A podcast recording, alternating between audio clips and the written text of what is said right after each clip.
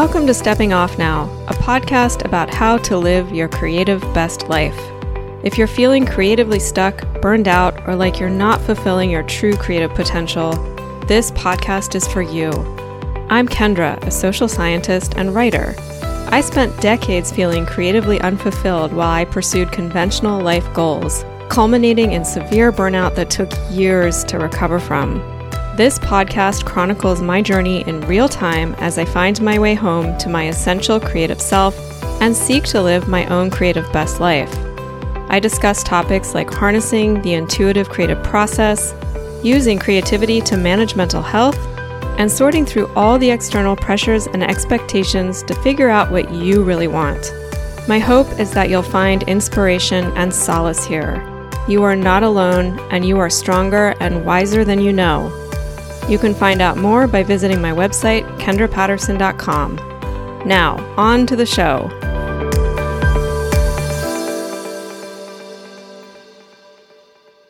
Hi, everybody. Thank you for joining me today. Have you ever wondered whether or not you have the depth of soul necessary to be a quote unquote real creative or artist? And by depth of soul, I mean have you experienced enough of life? Have you felt enough of the things to actually have something to talk about, to to use in the act of creation? I'm asking this because I think that a lot of people assume that to be an artist or a talented artist, you have to have suffered in life. And the reason we believe this is that so many of the people that we consider to be our culture's great artists have suffered. Today, I want to take a look at what we're really talking about here and whether or not it is required to suffer in order to create wonderful art. I want to start by differentiating between suffering and mental health issues because I think that we often conflate these two things and I think that they're different. Many of us, myself included, struggle with mental health issues that include anxiety, depression, etc. And we know that many of our great artists have struggled with fairly severe or disruptive mental health issues, including uh, mood disorders and addiction. And we associate that with their art. We think that when we view their art, when we experience it, that that's a part of what infuses their art with its greatness. Suffering, on the other hand, is something different. It may or may not coincide with what we consider to be mental health issues, but suffering is part of the human condition. And everybody has experienced this kind of pain at some point in their life and probably every day of their life to some extent. None of us can escape life unscathed. All of us have formative experiences and not so formative experiences that have scarred us and that cause us pain. We may not actively feel the pain on a daily basis. We may be better or worse at dealing with it or hiding from it, but that's there in all of us. And so I want to start off by being very clear that I do not believe personally that people with mental health struggles are somehow more artistic or that you have to struggle in that way to be a creative or an artist. However, I do believe that it is important for creatives and artists to become familiar and friendly with the pain and suffering that is part of the human condition. And I'm going to explain what I mean by that in a moment, but I want to start with a little bit about my own thoughts about this and how they've evolved over time. This connection between suffering and art. I've always known since childhood that I'm creative. I never really considered myself an artist, but in part that's because I'm a writer and we usually tend to associate the term artist with usually, you know, like uh, fine arts of some sort. But I always knew I was going to be a writer. And by the time I was a teenager, I pretty much saw that as my future. When I was 16, I was living overseas that year in Italy, up near Lake Como in the northern part of Italy. Very beautiful part of Italy, highly recommend. I remember very, very clearly making a decision for myself that I was not going to pursue being an artist or whatever I called it at that time, being a writer, because I believed that in order to create art, you have to suffer. And I didn't want to. I remember making that decision for myself. I remember exactly where I was sitting, the room I was sitting in at my host parents' uh, 500 year old house, surrounded by all of this dark walnut wood, and sitting at a little desk by my little window full of old wavy glass, and making that decision for myself. That if that's what it meant to be an artist, if that's what it took, I I didn't want it. I wanted to be happy. And I didn't really write seriously again until I was in my early 20s. And again, I remember making the decision to write. I remember where I was. I was living in Japan at the time, in or on the outskirts of Tokyo in this uh, second story apartment with a tatami floor. And I was sitting at my low little table. And suddenly I thought, I'm going to write. And I thought about it for a little while, and then I started what became my first novel. When I made that decision, I also remember thinking that I didn't believe anymore that you have to suffer in order to be an artist, to be a writer. And that's what enabled me to make the decision that I was going to commit to writing. That was many years ago now, and I've been through many ups and downs and a lot of suffering since then. And my thoughts about it have changed yet again. When I started writing fiction again after several years of being blocked after I got my PhD, my pain was a big part of that decision. The decade of my life prior to recommitting to my fiction had been a very painful one, not without its joys, of course, but much like my 20s, my 30s were also full of struggle for me. And I was starting to feel that the only thing that could possibly justify all of that immense suffering was if I could use it somehow.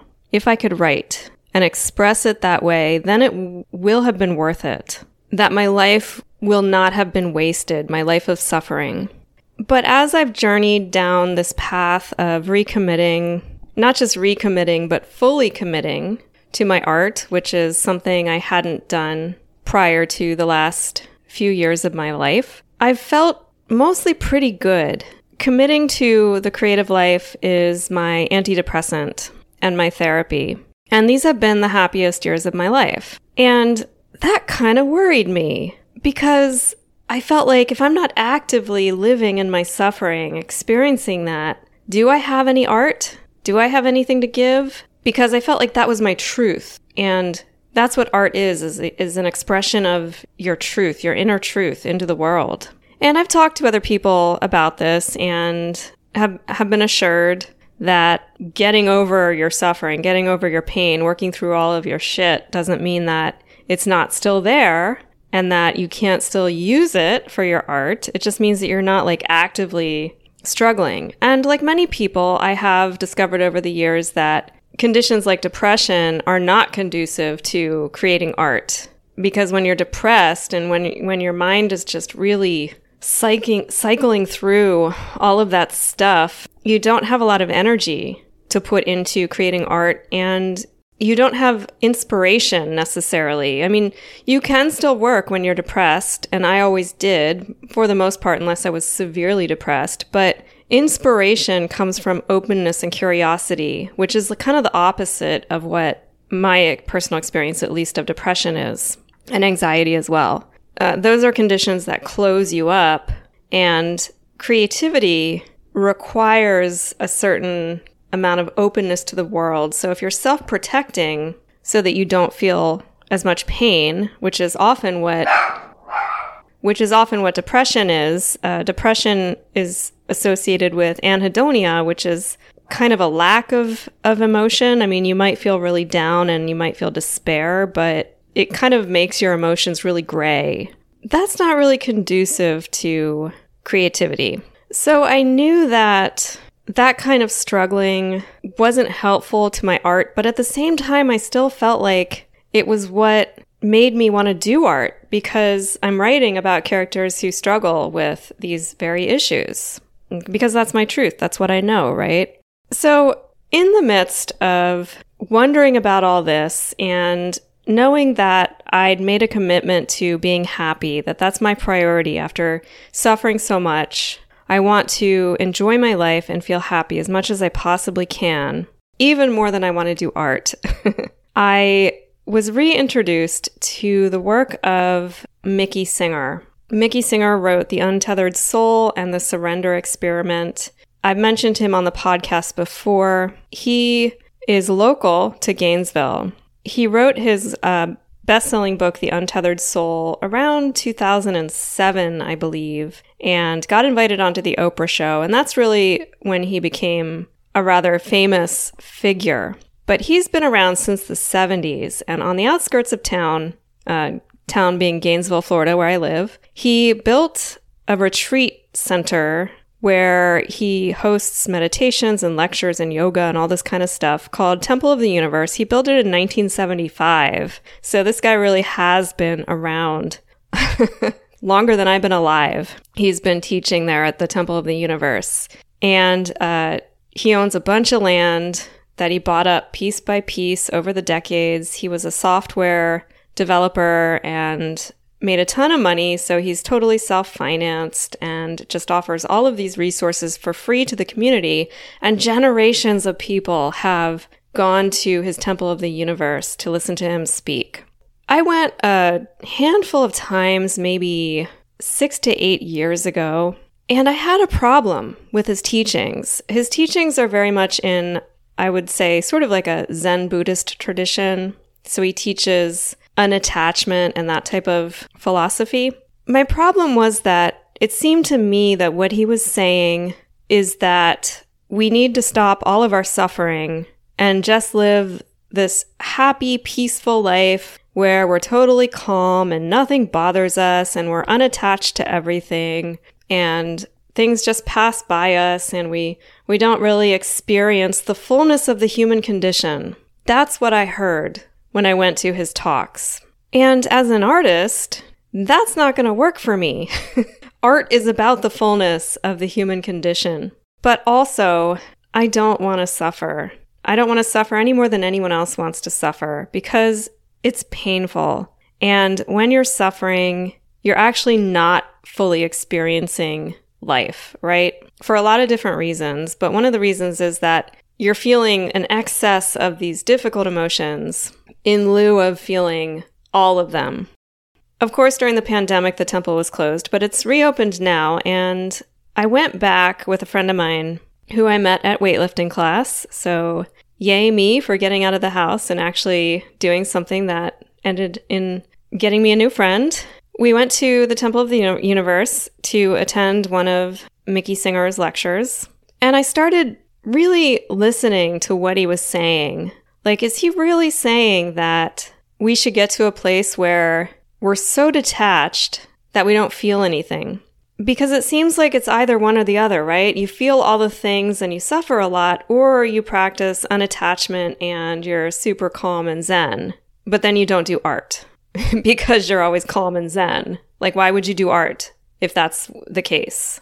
I realized that I was wrong that there is a happy medium, that you can experience the richness that is being a human on this random planet floating in a galaxy that is one of billions. And you can also not have to suffer.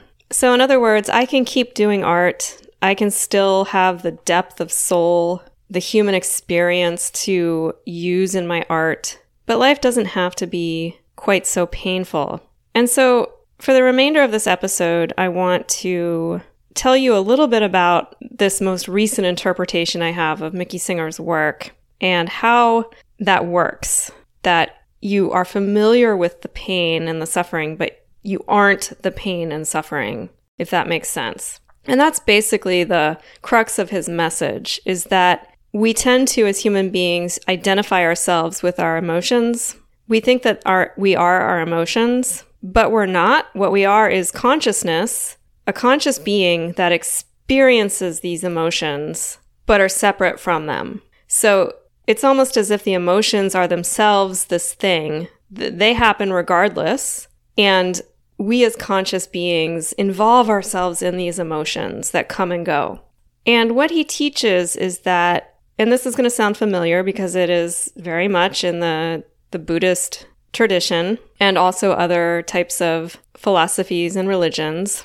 If we can learn to observe ourselves experiencing these emotions, but not attach to them, not over identify with them, then we can be free of them. But he doesn't mean be free of them in the sense that we never have them again. We're always going to have these emotions because we're emotional beings. But we don't have to cling to them. We can experience them and then let them go. So we do have that full human experience, but we're not clinging overly much to the painful aspects of being human. He calls these painful aspects the thorns that we have when we have thorns, which we all do, because thorns are these painful experiences that we've had that have impacted us in a way that scars us, we get really protective over those soft spots, those thorns, right? Because we don't want anything to brush up against those tender places. But in so doing, we kind of keep the pain inside of us, right? Like an oyster that is forming a pearl around the piece of sand rather than ejecting that piece of sand. Like, oh, there's a piece of sand. Let me get it out of here. Instead, it keeps worrying over it and worrying over it. Except we don't end up with pearls, do we? We just end up with more pain and festering. I'm going to let Mickey Singer's words explain more about this.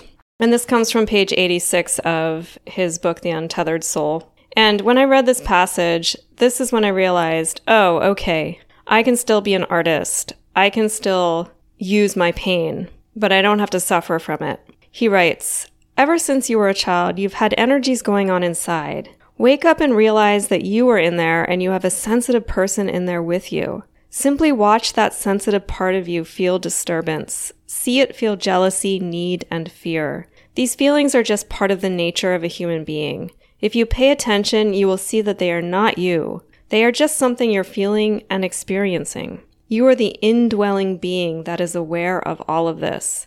If you maintain your center, you can learn to appreciate and respect even the difficult experiences. For example, some of the most beautiful poetry and music have come from people who were in turmoil. Great art comes from the depth of one's being. You can experience these very human states without getting lost in them or resisting them.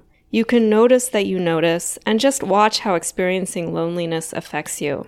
Does your posture change? Do you breathe slower or faster? What goes on when loneliness is given the space it needs to pass through you? Be an explorer, witness it, and then it will go. If you don't get absorbed in it, the experience will soon pass and something else will come up. So enjoy all of it. If you can do this, you will be free, and a world of pure energy will open up within you. I think key to this passage is when he says, enjoy all of it. This is hard to imagine. Like, how can you enjoy difficult and painful experiences? And getting to a place where you allow yourself to do that, you know, like I feel like there's, there's almost a permission we need to give ourselves to actually enjoy the hard things in life as well as the good things. I'm not sure what it is about that that seems wrong if you're enjoying your difficult experiences in a way you're not fully experiencing them as difficult or it's almost disrespectful to other people who have really difficult and painful experiences because then it feels like you're trying to say just enjoy it all, you know? And then that's not something that feels good that you want to say to people. So there's a, there's there's this permission I think we need to give to ourselves to actually be happy, right? That's at least that's what I've discovered in my own life. Like I almost feel guilty about being happy. Getting to a place where we can enjoy ourselves in the midst of feeling these challenging things, these disturbances, I think is a fascinating concept and one that I intend to explore further as I continue on this journey of being a creative and artist in the world. The interesting thing about the way Mickey Singer talks about this kind of thing is that this is what he conceptualizes as the spiritual journey. It's a journey of spiritual growth and personal transformation and coming to peace with pain. And to me, this sounds a lot like the creative journey. That's how I conceptualize the creative journey. Maybe the creative journey and the spiritual journey aren't that different, or maybe they're actually one and the same. So, what I'm trying to say here is that being creative, doing creative work, doing art, isn't just this thing you do. It's a way of life and a path towards personal transformation that allows you to process, to experience and process your own version of the human condition. And we all have painful thorns, regardless of whether or not we also struggle with mental health issues. All of us have pain. All of us have suffered. And the one thing I think is important is that we allow those feelings so that we can allow them to pass through us. A lot of people hide from those feelings, right? They distract themselves or suppress those feelings. They'll do whatever they can to not feel those things. We probably all do this to some extent. Even those of us who do suffer a lot, probably part of the suffering is that we are trying to avoid the painful stuff and that is causing suffering. But simply being human and allowing ourselves to be human and allowing ourselves to be open to experiencing ourselves in the world and experiencing all of the things going on inside of us is enough to, I mean, that's more than enough inspiration for anyone trying to be a creative and an artist. But it is important that we experience that stuff. So that's really the key here. It's not, it's not about how much you're suffering, how much pain you feel. Maybe you feel a lot, maybe you feel a little, but it's, it's about whether or not you're opening to that experience rather than closing off to the experience. And opening to that experience is hard because we think that's going to hurt more, but actually closing off to it is what hurts more, ultimately. And it's also what blocks us creatively. So I think that that's my goal moving forward. The summer has been a challenge for me creatively. I have been struggling with a lot of things. I've felt lost. I've still been working, thank goodness, but I'm ready for it to be over and to move forward on my projects and on my journey. And I'm going to work at opening myself and experiencing all the things and releasing them. And I'll see what happens. So, those are my thoughts and how they stand currently on the relationship between suffering and pain and doing art. I will eventually probably do an episode on the links between creativity and, and mental illness or mental health struggles. But like I said, I do think that that's a separate topic. I think that when we talk about pain and suffering in art, we need to recognize that this is something inherent to the human experience and that everybody is creative, has the capacity to make art if they want to, right? If they want to. You don't have to. Thanks so much for tuning in today. And Please recommend my podcast to anyone you think may be interested or need to hear what I have to say. I'll see you next Friday.